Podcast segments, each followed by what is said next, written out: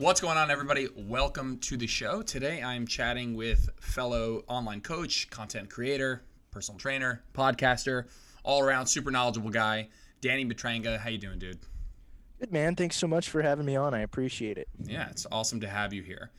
Just to kick us off, because I know we have a couple uh, rabbit holes we want to go down. What can you tell my listeners just to help them get to know you a bit more if they don't already, and just like how you got into the space, what you're all about? Yeah, no, so I, I much like many of us got into the space as a former athlete who wanted to enhance their performance and, and, and kind of take what limited physical gifts I had to the highest level in high school athletics. So I became yeah. quickly acclimated with the weight room as a short, moderately athletic white dude. I did everything that I could to, to try to play my, you know, sports at the highest level and very quickly found out that there is a very short runway for me in the uh, athletic space. And so, you know, I enjoyed the attention I was getting at the time from from girls about the changes that I was seeing in my body uh, at a young age, and you know, my late teens. And so I I quickly became obsessed with the various facets and avenues of sports performance. Uh, hypertrophy, strength training, specifically nutrition was something that I was really passionate about. I remember being very young and just so awe inspired by just how many avenues of our physiology are truly impacted by the foods we eat. And so from a very early age, I've, I've had this passion and desire to learn about this stuff. I had almost no academic aspirations whatsoever. So when I found out you could go to school for kinesiology, I was like, well, that makes sense. So, you know, let's try that. And I needed to pay my way through school. So I rushed through a, a NASM certification and I got hired at a box gym and I was going to school uh, in the afternoons and and working split shifts, early mornings and late evenings at a at a box gym for four years. I built up a clientele. Uh, when I graduated, I took that clientele into an independent training space, started making content, and you know, after several years of doing that, I found myself with uh, a little bit of a following, was able to get into some online coaching and create some content on, on various platforms and in a way that I think helps people. So that's kind of the story of how I got into it. It's not super unique, it's similar to many people's stories, but uh, it's always worth sharing. Yeah, for sure. I think there's something to be said about some of the best coaches were built out of having like not not the best genetics and having to really work for it and if i had to mm-hmm. pick if i had to pick like the top 10 you know the, the, out of a list of the top 10 people and like which one do i think would be a best coach sometimes it's like that guy with the best genetics just isn't going to have the, an appreciation for making somebody suck less you know by, by getting better and really looking for the minutia on how to make people improve um, so I definitely agree with that. Definitely born out of something very similar. I was like decent at stuff and was like, hey, how, how do I get much better? And then realized that like I wasn't really going to get much better, but I can make other people better. So definitely similar exactly. thing. Like you said, not a super unique story, but um, for a good reason. You know, I mean, that's how coaches, good coaches are born for sure. Yeah, we see it in the sporting world all the time with baseball, football, basketball, where oftentimes the best players don't make the best coaches or managers, but sometimes it's players who had a uh, meaningful but mediocre career, but who really, to be successful, had to understand, like you said, the minutia, the finer details, and that's that's certainly something that I think is true of myself. You know, I was never going to break powerlifting records. I, I've got a relatively compact frame so I can build some muscle, but I'm I, w- I wasn't going to be Mr. Olympia and you know in the pursuit of optimizing my own fitness endeavor, I found like hey, I can really help other people by you know learning from my own struggle. And and I think that you're spot on with the fact that when you have that genetic gift which isn't any knock on people with genetics because there are certainly people with excellent genetics who are are students of the game if you will um, there just is less of a need to dive down those rabbit holes to really climb into the academic space. And so that's in many ways been a blessing for me. For sure for sure. And um diving into the first kind of thing I want to talk about with you today. A lot of times when I'm having somebody on, like I always I reached out to you beforehand and I was like, "Hey, what's something that you're super passionate about right now or that's going on with your clients or you feel like you're talking a lot about in your content?" And and and most people are super nice. They're like, "Hey, dude, whatever you want to talk about, like I'm ready to go." But like I always want to mm-hmm. find something that I know that the, the, the other person, my guest, can sink their teeth into. So I'll just go and I'll just binge a whole bunch of their content and I'll wait for them to like really go in on something. I'm like, yep, we're talking about this. So for yeah. you, it was it was that episode where you were talking about nutritional tribalism and just tribalism in general in the health and fitness space. And so that's absolutely what I want to talk about today. And I don't even want to start. I want to let you define it, and then I'm going to kind of poke around. So, what what is nutritional tribalism? Yeah, so I think before we even attach the, the preface of nutritional tribalism, we just have to look at the human condition and our desire to be somewhat tribalistic at our most fundamental level. So, Eh, you know, depending on what you subscribe to, we know that the human species is about 200,000 years old. We've got Homo sapien that ranges back further than that, but what we look at and say, hey, that thing kind of looks like me. We've got about 200,000 years we can look back at. And one of the most consistent behaviors across that entire time is the need to and desire to be part of something bigger than yourself.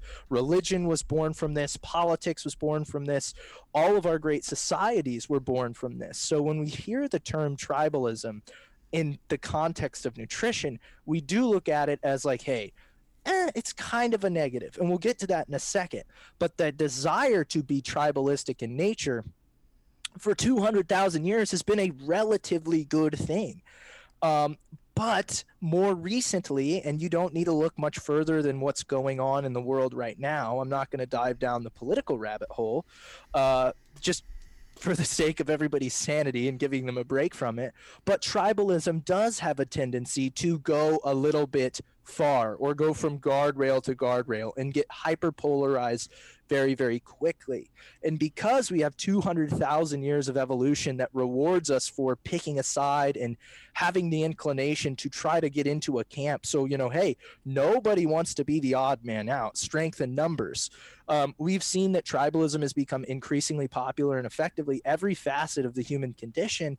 that unfortunately, finally getting to nutrition, I think we've ended up in a space now where because most people's introduction to nutrition is through the vehicle of diets, not through nutritional science, the majority of people's understanding and knowledge around nutrition comes from the diet space, not from the actual nutritional science space.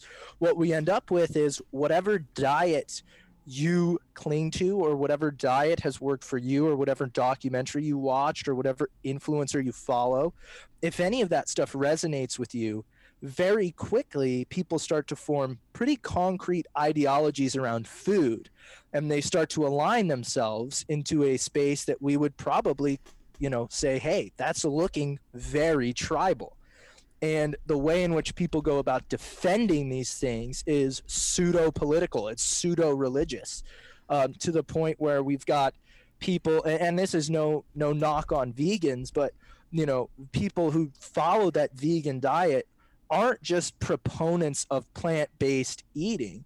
They actively and vehemently seek out non-plant-based eaters and verbally abuse them on, on social media calling them things like murderers calling them you know people who do not you know saying you don't care about the planet. They make these broad arguments and these broad attacks against large amounts of people. And when you look at something like that you go hold on hold on hold on. That's not really about nutrition is it? That's about ideology. And that is the darkest, perhaps, corner of the nutritional tribalism space where we're attacking people and, and who they are as, as a human being, not what they choose to eat. Uh, but you know, then you have that kind of more middle of the road bickering between, you know, well, I think lower carbs better. Well, I think higher carbs better. So there's of course a spectrum, but you know, to just wrap it up and circle the wagons, it does have a tendency to get a little bit nasty uh, when you get towards that more perhaps polarized end of the spectrum.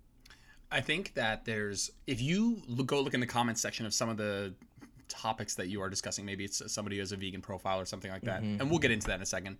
I think you can very easily spot the kind of d- comment or, or, or verbiage that is indicative of somebody who's not actually arguing or discussing to convince and to get closer to the truth and to get closer mm-hmm. to a you know benefiting everybody and you can see very quickly the difference between that and somebody who's arguing or discussing to win or attack like if you are one of those people who does subscribe to a vegan diet and does believe in you know the environmental and the moral uh, uh, ethical factors that go into that like and you want other people to subscribe to that and you truly truly wholeheartedly believe in those things and then you read some of these comments, you're like, well, this is not the way to bring people to your side. This is not somebody who's arguing or discussing to convince. They're arguing or discussing to win or attack. And mm-hmm. uh, I think that's where we we kind of the the average person who's on the other end of that discussion, or even just somebody who's third party viewing it, like that's where they lose because they're not you know, the whole point of a discussion or a quote unquote argument should be about both people getting closer to the truth. And that's just not what we're seeing. We're not seeing those civilized arguments. We're seeing it, like you said, where people are defending a, a position or defending their position or their their group of people and not actually the logic in front of them. They're not yeah. defending certain science. They're just no matter what going to defend their position regardless of new information, not being open-minded. And they're not actually in this discussion to come to a greater truth. They're arguing to win or to attack. Yeah, and it's it's again it's the proselytization of like, hey, I am holier than thou. I am better than you. Look at the decisions that I make. You you not making these decisions makes you inferior. Uh, and, you know this type of language. To your point, this, the utilization of this type of verbiage historically has never been an effective way to help anybody change their mind, change their opinion, or come to a more common ground in anything, especially something like nutrition. And when we talk about the fact that, hey, we've got a population where over 40%, at least here in America, are obese, 60% are overweight. I am of the school of thought that those numbers are going to be exponentially higher when we get the next, uh, the next, I guess you would call it, overview from the CDC uh, post COVID because of all of the sedentary activity, food delivery, all that stuff. I think that stuff's only going up. And if you're one of those people, which the majority of this country is, and you're looking for help and you're looking for assistance and you're looking for some degree of nutrition education, and you end up stumbling upon this stuff because this has become a greater percentage of the nutritional dialogue than it ever should have been it's very defeating and it's just like yo man like I don't even know. I, I, I looked, I Googled weight loss and I, I found like 15 things and all those people were yelling at each other and, and ripping on each other. It's not a good place when we look at just how many people truly need help with nutrition to allow for this much ideological debate and very little constructive, to your point, hopefully dialogue that elevates the platform that nutrition has so as many people as possible can access it. That's the big kind of poo poo on nutritional tribalism. I'm all for defending things that you believe to be true, but can we do it in a way can we discuss it in a way where we don't attack each other where we make nutrition more inviting instead of making it the way it is now which is highly combative and, and less inviting Yep, it's certainly the person who knows the least that loses. It's certainly the vast majority of people who have been introduced to nutrition through diet culture that are the losers of this situation. The people that are mm-hmm. aren't able or willing to critically think their way through some of these things and, and look at and, and they don't really know what to look for and that's something that I, I would like to discuss it's like let's let, like how does this play out normally for the average person and and what are some of the things where people are getting their information like what are some things to look out for ways of critically thinking ways of becoming a bit more of a of a skeptic um, what are some of the, the strategies that somebody the average person can do when they're looking at content to kind of mm-hmm. kind of shit test some of the stuff they're hearing and and you know grow as a critical thinker what are some of the things that they can look out for yeah, no, I think it's actually a really good question. I think that first and foremost, you just have to have a lens that's slightly skeptical and you're inclined to be critical. And if you are one of those people, or that you're aware enough, at least as you dive into the nutrition space, that skepticism is important, as is the case with all science, as is the case with all politics, as is the case with effectively anything, a pinch of skepticism can be your best friend.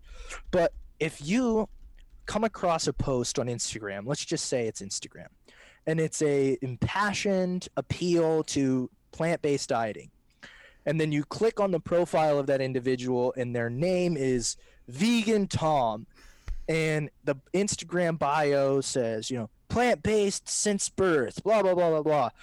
It doesn't mean that this person is spouting information that's incorrect, but that should be some that should provide some degree of red light that says, hey, this person in all likelihood has a bias. So the first thing you should be aware of is, hey, is there a bias here? And if there is a bias here, how much do I need to read into it? And if you're aware of it, it should become pretty obvious pretty quickly. Another thing you might want to be cautious of when you're surveying the nutritional landscape, looking for education or looking to improve your nutritional acumen, is hey, is this information tied to a product or service? If it is, that doesn't necessarily mean it's bad, right? But a lot of people are introduced to nutritional information through things like diet books. And so maybe you go, Oh, I, I found this diet book. And I go, Okay, well, who wrote that diet book? Oh, it was written by a doctor. Well, what type of doctor wrote that diet book? Uh, oh, it was a chiropractor. Okay, well, that's fine. Not all chiropractors are bad people, but not all chiropractors are nutritional experts. Many of them are just looking to supplement their practice by having some subsidiary income come from a diet book. And so that pinch of skepticism should always be applied to the source. The other thing, too, is fundamentally if you look at nutrition globally, it's much more balanced pretty much everywhere else than it is here in America. Here in America, we just have this strange affinity to extremism and polarity. But if you look culturally across the world, like places like where we see blue zones, where people tend to live quite a bit longer, they eat a very different diet than people in Japan who also live very long. And so you can look at that and go, wow, we've got these blue zones all over the planet and then we've got specific pockets culturally like i said places like japan much of asia where we see these people eating very different diets but they have very good health markers and they tend to live quite a long time. What are they doing similarly? Not a whole lot. And that's not a bad thing. The, the fact of the matter is when you have the critical examination of i guess you would call it geo-nutrition or globalized nutrition you see that there is a space for a lot of variability. There's a push and pull, you have some flexibility, and you can still live a long, healthful life simply by just making good food decisions inside that greater, perhaps, landscape of nutrition. It doesn't have to be all one way. And that's one of the things, at least here in America, we love to defend the ideology that it's got to be one way, when in fact, it's not about finding the best way it's about finding ways to make be- the best practices and better decisions over the long haul i have some notes in front of me that i'd written before this and i literally wrote down like blue zones have nothing to do with macro splits and you have yeah. the okinawa japanese who are eating like 80% potato and then you have the inuits who are eating like you know 90% fat and protein 95% fat and protein haven't seen fucking vegetable in a decade in a, in a century like and yes, I think if you look at the blue zones as a whole, you come to the conclusion that a lot of them are, you know, more plant centric for sure. But the fact that it like that, that's just a regionally an impossibility for the for the mm-hmm. Inuits, and the fact that it's just straight up possible for those of you guys that aren't familiar, like Inuits like eat mostly like uh, fish and animal product, uh, like whale blubber, like. And then you have the Okinawa in Japan who eat you know, mostly or historically, yeah, mostly carbohydrate, uh, very little protein and fat. And you have, see both of these camps of people thriving and, and, and living, you know, the, the highest percentage of centenarians across the world, like living really, really healthy lives. And we, you know, we have to look at these differences in, in, culturally in terms of like macro split, but also um, just like generally in food food types and food eating patterns, and think like that's just not where the answer is. And if you know, we can go into a little bit deeper into the similarities of the blue zones, but a lot of what they're doing are things that we should really be focused on and it does leave a lot of clues as to like where we should be putting our mental and emotional efforts as content creators but also as the baseline skeptic like we talked about as the consumer who's thinking hey man if someone's out there saying this is the macro split for me like that's just not scientifically what we see as the most important factor when it comes to health. Um, yeah. I, I also think like there's there's just like why nutrition? Like why is nutrition something that gets so polarized so tribalized? And i always think that it's another reason why you know calorie deficit and body composition change can sometimes be hard. It's because we, we all eat and we all still have to eat. Um, and we all have such an intimate relationship with our food and we have an intimate relationship with, with some of the diet quote unquote diets that we've done and our personal you know body changes and how we feel with food and our cultural relationship to food. It's not something like we're not as uh, uh, you know, tribal about you know basketball or in, you know interior decorating. Like we are about politics because guess what? We all live in this nation together, and we are about nutrition because guess what? We all eat. Um, mm-hmm. And it, it just lends itself to this polarity because we all have to do it. There's no, you can't ostracize yourself from the conversation because you have to eat at some point. So you have to make these choices. So we're so ripe for having those choices be manipulated by what we see. Yeah, no, I, I think that's very true, which is that because we all eat, we all are in theory involved in the nutrition dialogue, which in many ways is somewhat unfortunate. It, it, it's in the same way that, I, I, to your point, I don't understand perhaps at the deepest level why we're so compulsive about it with nutrition. I mean, hey, we all drive, but we don't all believe ourselves to be race car drivers. But we all eat, and very quickly we believe we've become nutritional authorities within, you know, a very limited time of, of studying this stuff. And what's true of all sciences is that there's still a large degree of unknown. But we speak about nutritional science or I shouldn't even say that. I should say diet culture was such a high degree of definitive, uh, just kind of group talk that we we believe. Well, there are large groups of people that believe they've genuinely found the answer.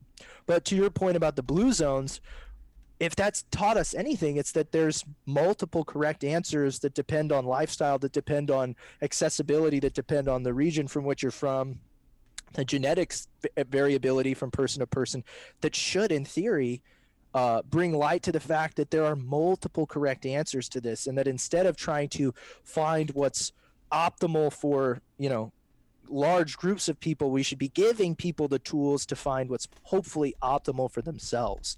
But again, I think if I had to take a guess why we are so drawn to this, I actually read an article not that long ago about why people are so pulled to woke culture there's just a desire to be a part of something. There's a desire to you know have answers for things. And i think that nutrition is a very accessible thing and it gives us the ability to go well I, I i've really become an expert on this and i'm very passionate about it.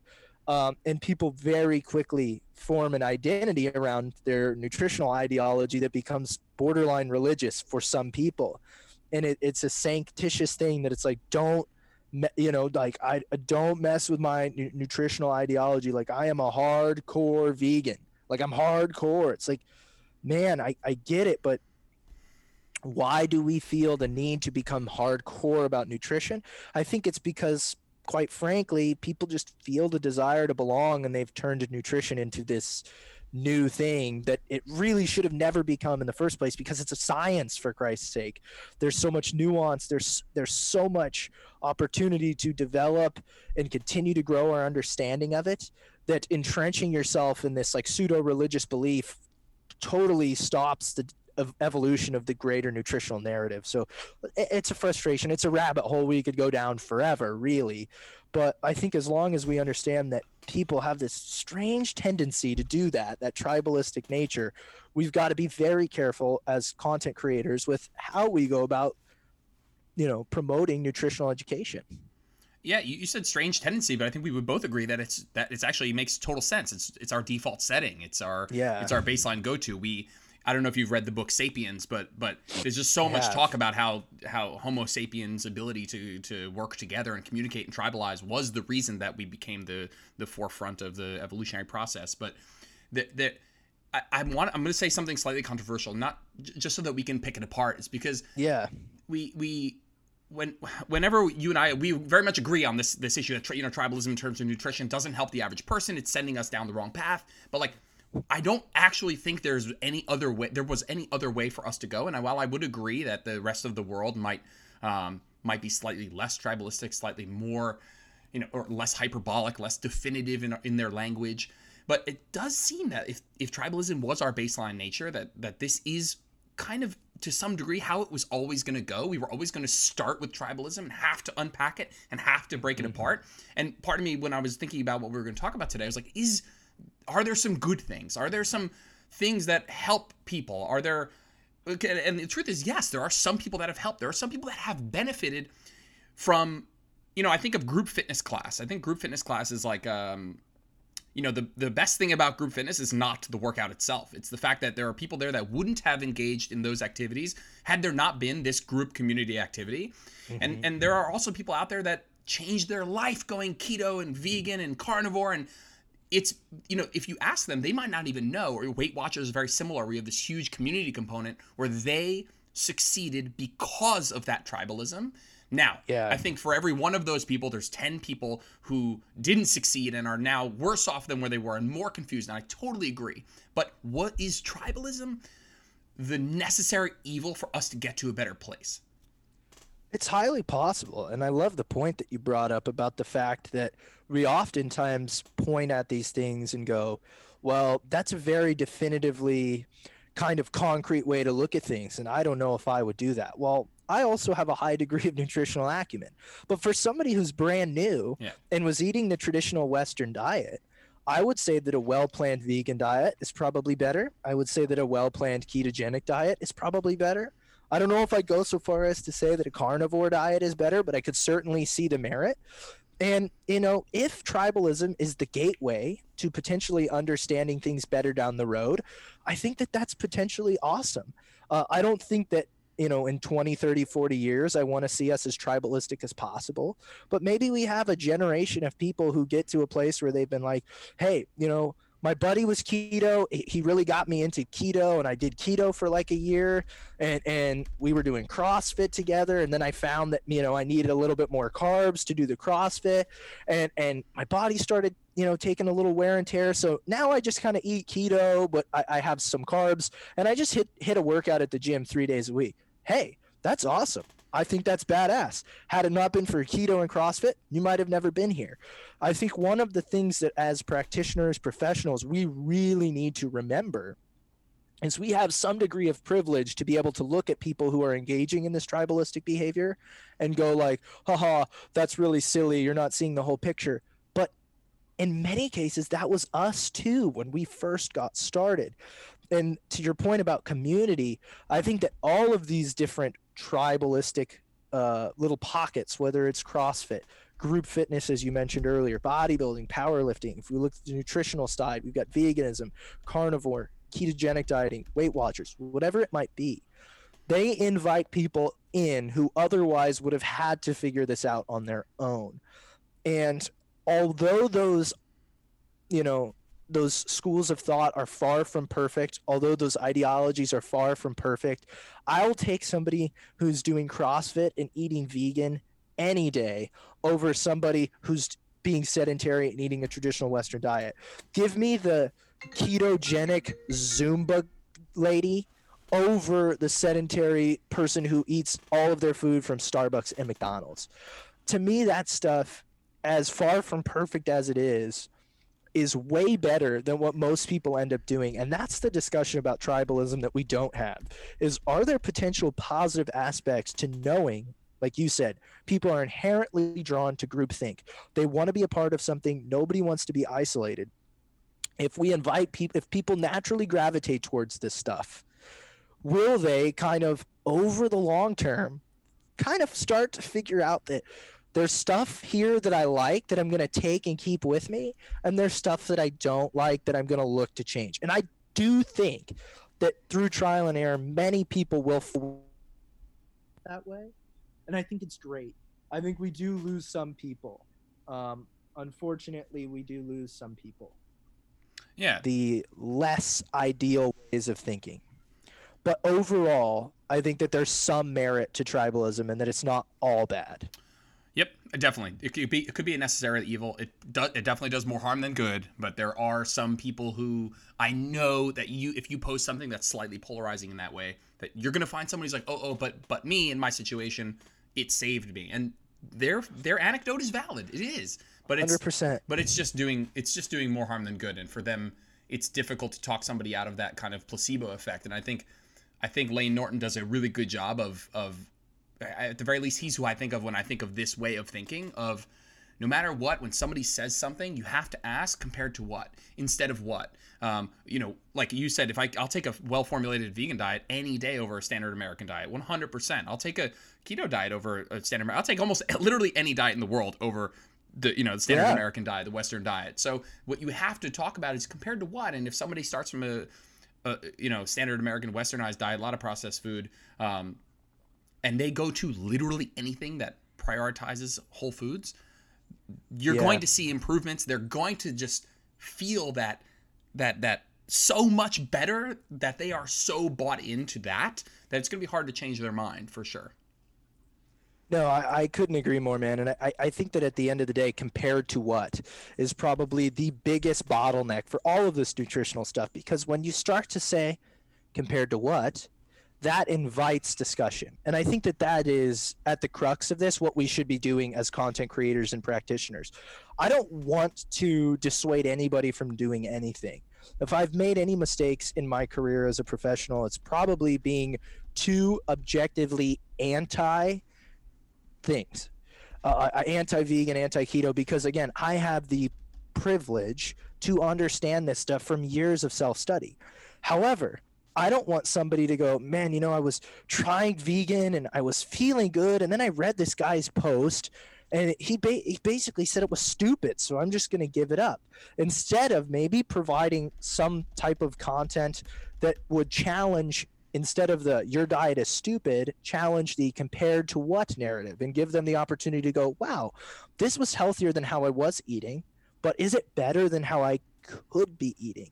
And i think one of the biggest mistakes we make in our space is in an effort for practitioners coaches trainers to sound or want to project expertise we feel as though we have to objectively shit on things.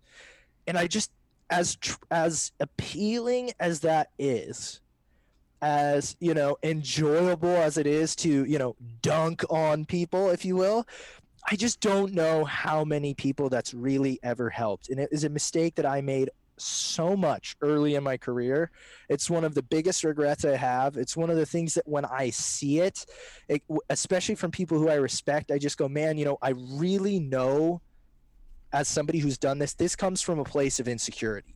It comes from a place of if, if you feel as though you have to dunk on people and shit on people, I don't know if we're seeing the whole picture here.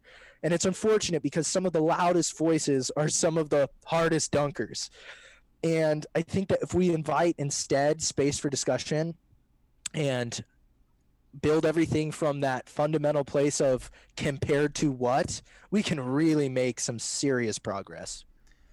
Yeah, you say when you say something like carve out some space for discussion, I, I'm, the average person doesn't have time for that, and that's like that's mm-hmm. the issue. Where black and white, and and I want to circle back around to what we talked about for as a as somebody listening to this podcast. How can you maybe be a bit more of that that default skeptic, that baseline skeptic? How can you? What are some tools and strategies you can use? I think one of the best things you can do is beware of that black and white, that definitive, that hyperbolic language, that polarizing language you know, saying never and always and good and bad and healthy and unhealthy. And, you know, if you do this, it's wrong. If you do this, it's right. I mean, if you see that, I don't care what the person is talking about. You know, there are exceptions. Uh, but if you see that, that's you better throw up a bunch of red flags. And and like you said, when you see somebody dunking on something, the only thing that's worth dunking on is somebody who's using that hyperbolic language. I, I don't actually think that there's a something.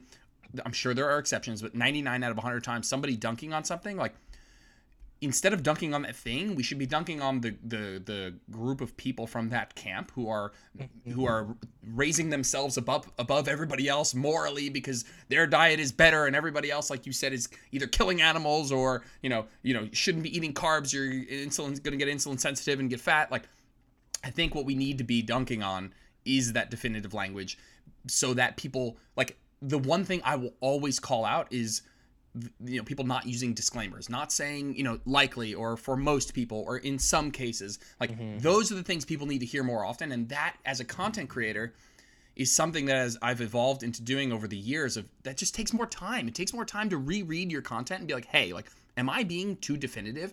And then there are going to be people out there who are who know because it's a 100% fact that the average person isn't going to really appreciate those disclaimers and that if you just put a bit more hyperbolic language this thing's going to get more likes it's going to get more views it's going to get more clicks.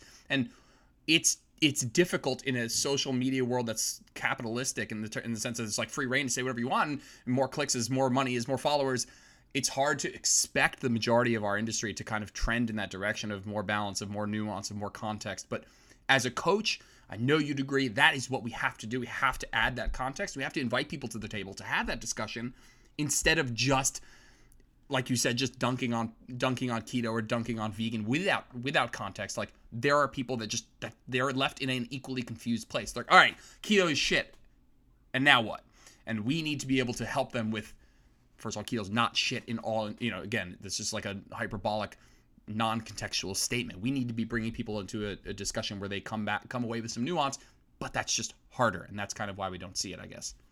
No, I agree, and I, I think that I, I'm not anti-dunking on people or camps. Like I think some of the more nefarious, uh, charlatanian. That's not a real word, but, But you know what I'm saying. sure, people yes. in Yeah, our yeah. space, like I'm gonna posterize you. I'm not just gonna try to dunk on you. I'm gonna try to put you on a highlight Uh-huh, because sure. if if I know, and is what's unfortunate is many of these people are intelligent.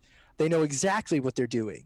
And in the same way that you're telling me, and we're having an awesome discussion about the importance of using language to create and carve space for discussion, these people use language in a manipulative fashion. They specifically use verbiage that perhaps circumvents some of that space intentionally. They leave little room for dialogue. They cherry pick data. You know, this is this is not uncommon. Those are the people that we need to dunk on. But if we look at like perhaps the world of politics and we go, okay, how many people, and I and we're not going to go down the, the rabbit hole here, we're just going to speak broadly. How many people that were going to vote for Trump are not going to vote for Trump because of something that somebody that they know posted on Facebook dunking on him? I guarantee you, very little people are going to make their change or any change based on that. What they're going to do is they're probably going to see that and they're going to become increasingly more entrenched in their belief. Because if there's anything I believe more so about people than that they like to be tribal, it's that they don't like to be made fun of, called out, or shit on. And so if you're trying to change somebody's opinion, somebody's approach, the way which somebody sees things, it's almost always better to do so by meeting them in the middle than it is by trying to go, hey, this is dumb and let me tell you why. Instead, say, hey, I understand why you believe that. Contextually, there's certainly some truth to what you're saying. Have you ever thought about that compared to this? You know, and inviting and carving out that space, that's something that with people like you and me who make content quite regularly, it takes the extra effort, but it's well worth it. It absolutely is. I think that that that that recoil effect where people get uh, they don't they don't take they don't get called out and then become more open minded towards your position. It's not again. It's not. That's not how you argue to convince. That's how you argue to win. That's how you argue to get an emotional response. And quite often, that emotional response is not, "Hey, I see your point. Let me, you know, let me really break that down and consider that against my point." It's like, "Hey, fuck you. Like you don't talk shit about my side, and I'm going to defend my part even harder." Um, Yeah. I want I want to discuss um, kind of break down how somebody can maybe you know uh, engage or or consume content about a lot of these camps.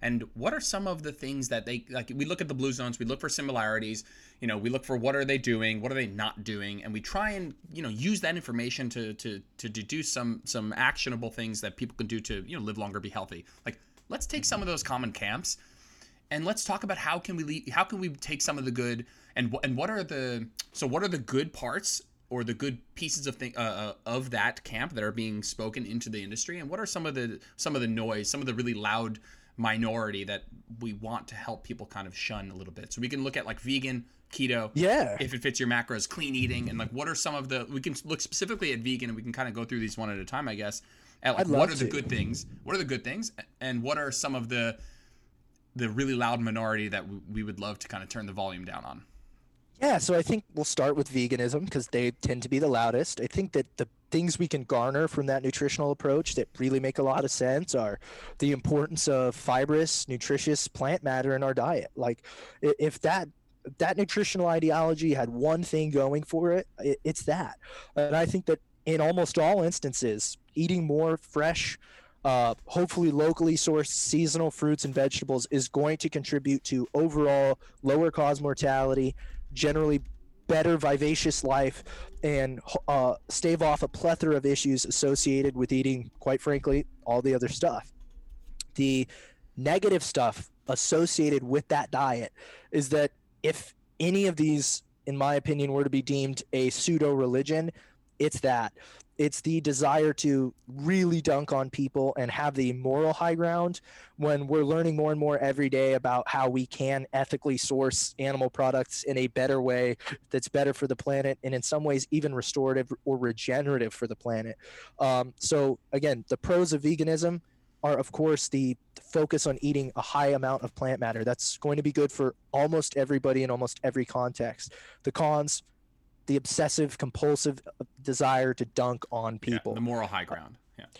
With keto, I would say the biggest contribution the ketogenic diet has made to the general nutrition narrative is that not all fats and not all animal products are bad for you and that we need to enhance our understanding of exactly what role cholesterol and dietary cholesterol plays in our overall health and to what degree is saturated fat okay um, I think that could be a really powerful thing for us to continue to evolve the narrative there. I think the, of course, in my opinion, the most negative uh, aspect of the ketogenic diet, or the the biggest negative contribution it's made, is the continued demonization of carbohydrates. Um, you know, the fact that you cannot have carbohydrate in your diet and be keto, and and this also the semantic issue of burning fat versus fat loss. I think it's muddied the waters there, but there's still a lot of good with if it fits your macros without a doubt the the biggest take home there is food freedom and the importance of accounting the ability to be able to eat the foods you like in the context of caloric control and how you can have what you want and have the body you want too. That's awesome. The negative, of course, is when you eat too much crap, even if it fits your macros, you can look great, but be horribly unhealthy on the inside. Um, with fasting, I think fasting's been incredible for undoing some of the narrative around nutrient timing, kind of working back from that conventional ideology of three square meals a day. You must have breakfast, blah, blah, blah. Uh, the negatives, of course, are that you know it's very much uh, a gateway to certain disordered eating patterns, and it's definitely not for everybody. I don't know. Are there are there ones that I'm missing? Because you can throw them at me, and I'll keep going. No, those those are those are really great. I think I think I think a lot of it, what kind of what I'm what I think about when I think of this discussion of take the good and leave the bad is it's a lot about like what you are doing not versus what you're not doing. And like if you look at vegan it's not about not eating meat. It's about eating more plant and vegetable matter. Like uh, fruit more fruits more vegetables ton of micronutrients ton of phytonutrients uh, a lot of fibers uh, uh a lot of uh, insoluble fiber. Soluble fiber? Insoluble fiber. Um, yes. and it's about what you are doing. It's not about what you're not doing. Keto like you said it does a really it did a really great job. And i i I did keto for an entire year straight without missing one meal, maybe back in 2015. And it did give me that exact takeaway. Yeah, I floated and I flirted with this, you know, carbs are bad methodology, but the more we learned, the more I worked carbohydrates back in, everything was fine. But it, it the, my takeaway forever was the reduction in this of this demonization of fat and this recognition of some of the cholesterol science that is out now and and how multifaceted that health is. And this is something I want to talk about screaming from the rooftop. It's like health is so multifaceted. If you think that you will be healthy or not healthy, period, based on this binary fact of you eat meat or not, like you don't understand the amount of factors that go into being healthy. All the way down to people being like, is this single ingredient healthy? And I'm like, I'm like, first of all, let's say it was unhealthy. Are you now an unhealthy person for having had this single ingredient in a non-contextual dose? I know I'm going into a little bit of a rabbit hole, but like if we look at those four things, keto, vegan, if it fits your macro, clean eating, fasting, like if you're a, if you're a healthy person, you're probably controlling your calories. You're probably eating enough protein. You're probably getting enough micronutrients. You're probably limiting processed food. You're probably um, cooking most of your meals. You're you're doing some sort of planning. You're putting some effort and mental uh, mental effort towards your nutrition. Like none of those have anything to do with macro splits or what you're eating. And and that's a lot of what I hope people can take away. It's just really tough to pull people out of their their anecdote, you know. No, dude, I, I, I totally do, and it's it's something that I think about quite often, which is that you know, as human beings, we want to find answers we want to be definitive and unfortunately we've lost touch with how important nuance is.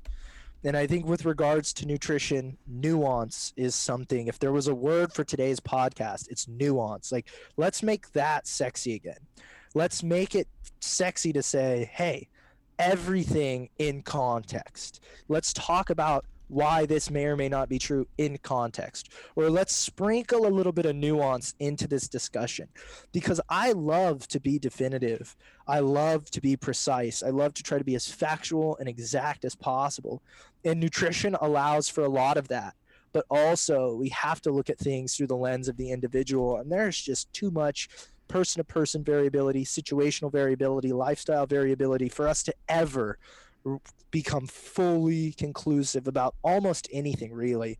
And if we really just again look through the lens of nuance i think we actually end up getting a lot closer to truth than if we try to look through things in the most definitive concrete objective oftentimes tribal way.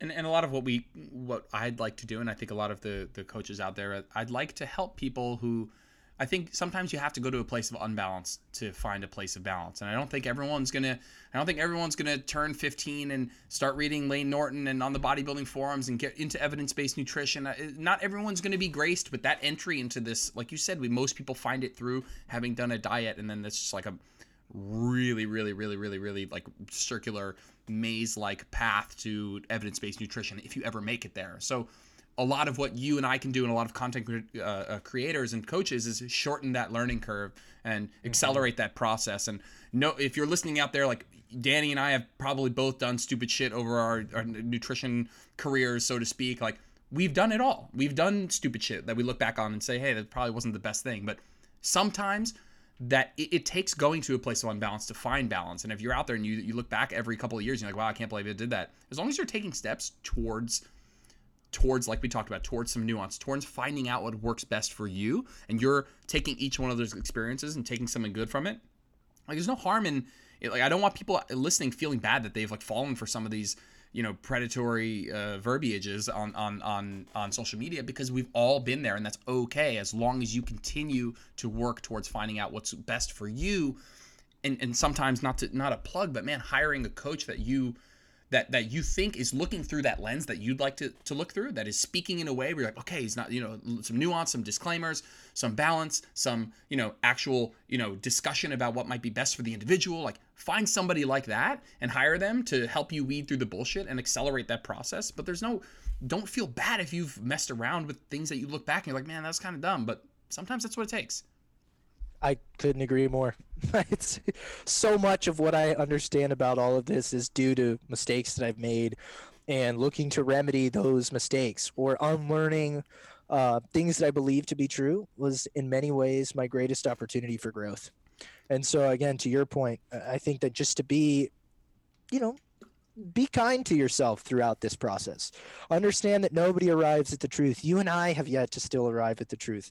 We're just working our way there in what I believe to be a more nuanced way than a lot of people because of some of what we've experienced in our own career, in our own path to finding what makes uh, our, our own fitness journey, I should say.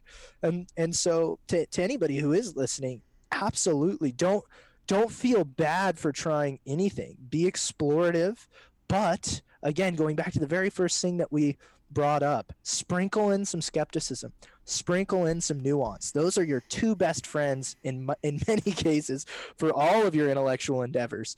And and never give up on this because if there's anything that you should make a lifelong pursuit, in my opinion, it's your health. You're never going to know all the answers, but if you never stopped trying, I think you're going to give yourself the best chance to live a long, healthy life. That's awesome. I, I absolutely love that. Um, we're coming up close on time. I don't want to take up too much of your time. Uh, I want to end with a question that I ask everybody who comes on the podcast. Yeah. In light of the name of the podcast, where optimal meets practical, what's mm-hmm. something that might be optimal on paper, generally, specifically, that you find not to be entirely practical as a coach to a significant, a, a, a non insignificant number of people? Yeah, so God, there's so many things that come to mind, specifically given the conversation that we like just had. But I think uh, it, keeping it in that space, I think optimal would be to always eat the best food right in front of you that you prepared yourself from the perfect ingredients out of your refrigerator. Yeah, your farm in the uh, backyard. Yeah. And it's all organic, it's all non GMO, it's all high protein, it's all ethically sourced, it's all seasonal. That's optimal but we know that that's not practical as practitioners because it's difficult for our clients to adhere to. And so, one of the things that I really believe to be a practical approach to nutrition is asking yourself instead of oh man uh, this meal wasn't perfect. Oh god it had canola oil or oh this isn't organic. Try to win each opportunity you have to fuel your body. Try to win. Just try to get a dub it doesn't have to be a blowout win it doesn't have to be perfect you don't have to execute the game plan sometimes it's ugly but can you walk out with a dub can you go in and say hey yeah you know what i did end up at mcdonald's it wasn't the best thing but I was on my way home at 1 a.m. and I got an egg McMuffin, and that was the lowest calorie, highest protein option on the menu. That's a win. Instead of trying to be perfect, try to win. And the more wins you string together, the better competency and confidence I think people will have around nutrition. So reframing what it is to find wins instead of constantly pursuing perfect and ending up feeling defeated when you end up in real life situations where perfection genuinely isn't reasonable.